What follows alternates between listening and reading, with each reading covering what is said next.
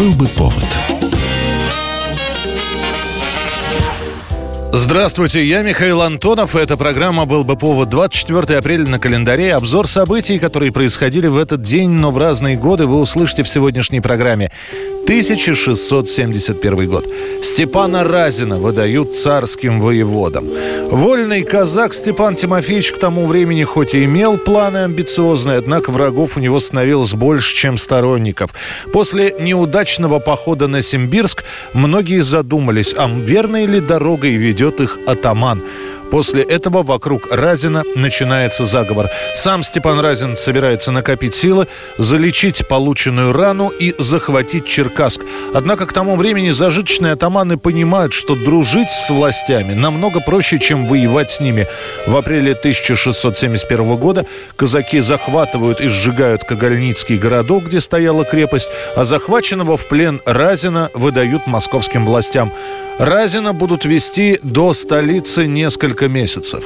И Степана, и его младшего брата Фрола везут в цепях, которые не снимают, даже когда пленники просятся по нужде. Разина не будут долго допрашивать, его четвертуют на Красной площади. Перед смертью он осенит себя крестным знамением и поклонится на три стороны. Не на четыре, как это принято, а на три, специально проигнорировав Кремль и царя. Прости меня, народ русский, за вас шел. Не забудьте меня, люди добрые. Не забудем! А кто? Брат Фрол сумеет отложить для себя казнь. Он лишится головы только через 4 года. 24 апреля 1938 года на экраны выходит комедия «Волга-Волга». Мы задержим вас недолго, недолго, недолго, и картину Волга-Волга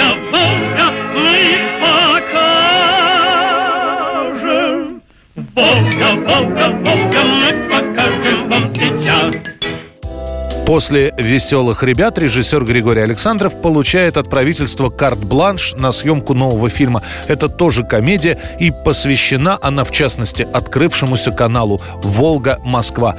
Александр снова снимает свою супругу, Любовь Орлову. На роль бюрократа бывалого приглашает Игоря Ильинского. Главный девиз фильма «Жить стало лучше, жить стало веселей».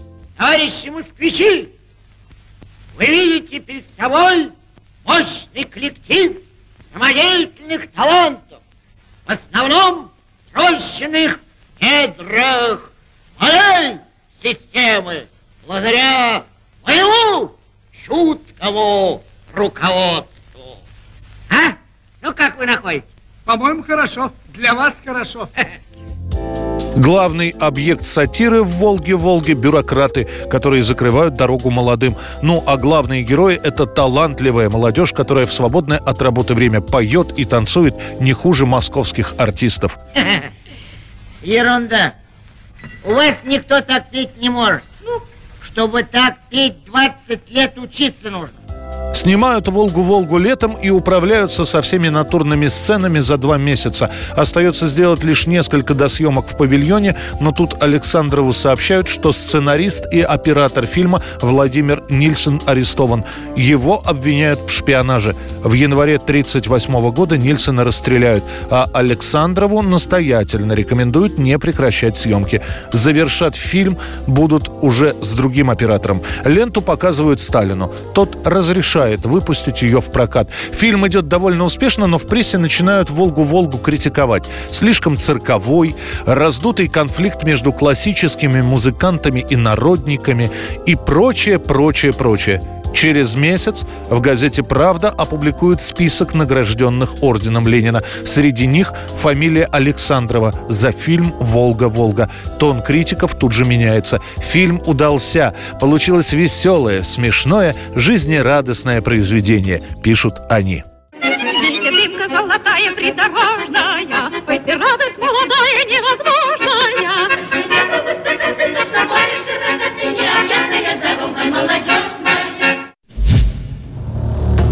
1967 год, 24 апреля. Во время посадки корабля «Союз-1» погибает космонавт Владимир Комаров.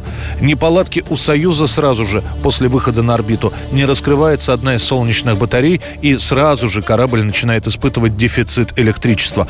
Комаров пытается раскрутить корабль, чтобы батарея открылась, но этого не получается сделать. «Союз-1» решено возвращать на Землю. Последняя связь с Землей, с центром управления Комаров Комарова готовят к приземлению. Он говорит, что пока все в порядке. Вас понял, нахожусь в среднем кресле, привязался ремнями. На вопрос, как самочувствие, Комаров отвечает, что самочувствие отличное, все в порядке.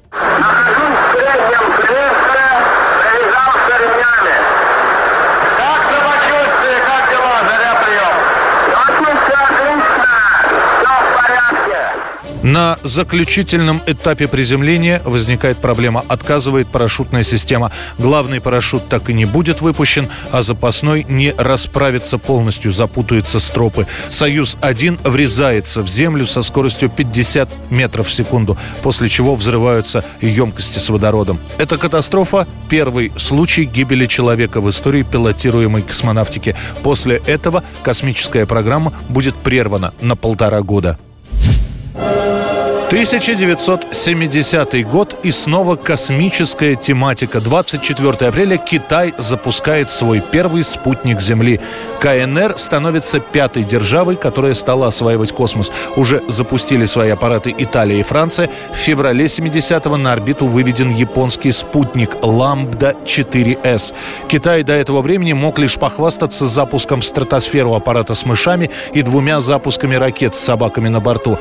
В 69 этом китайцы пробуют запустить на орбиту спутник, но он взрывается в нескольких километрах от Земли. В 70-м готов новый аппарат Дунфан Хун-1. Название взято в честь города из китайской провинции Хайнань. Запуск корабля не анонсируется. И лишь спустя сутки тысячи китайцев выходят на улицы, чтобы найти в ночном небе мигающую точку. Первый спутник КНР. 讲，准备完毕。好，点火，点火。 Ракета успешно выводит спутник на орбиту. Уже через несколько часов сообщается, что Китай вошел в список космических держав, начав свою собственную программу покорения космоса. 独立的造火箭、打卫星都是自己干的。发言的时候大家都比较嫉妒，我们张作良工人嘛， если советский спутник, запущенный в 1957 году, передавал звуковой сигнал бибип, Дунфан-1 передает песню «Донг Фанг Хонг» – «Красный Восток».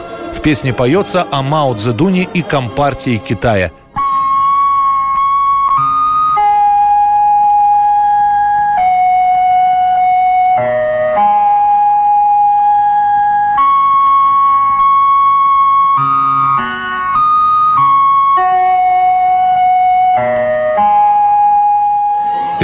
1970 год песня «Красный Восток» – главная песня в КНР.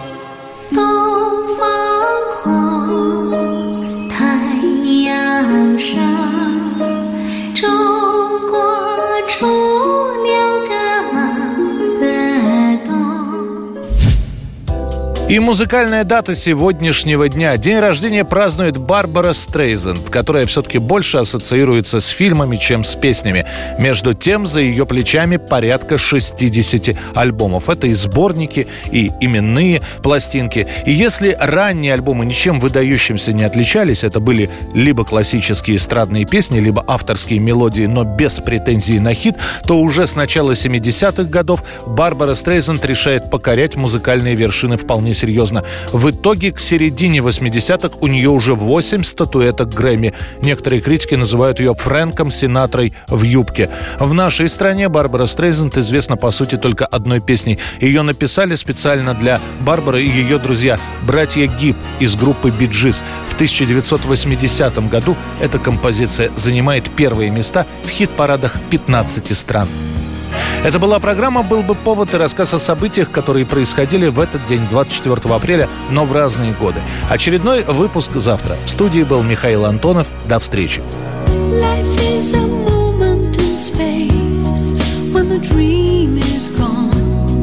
Is a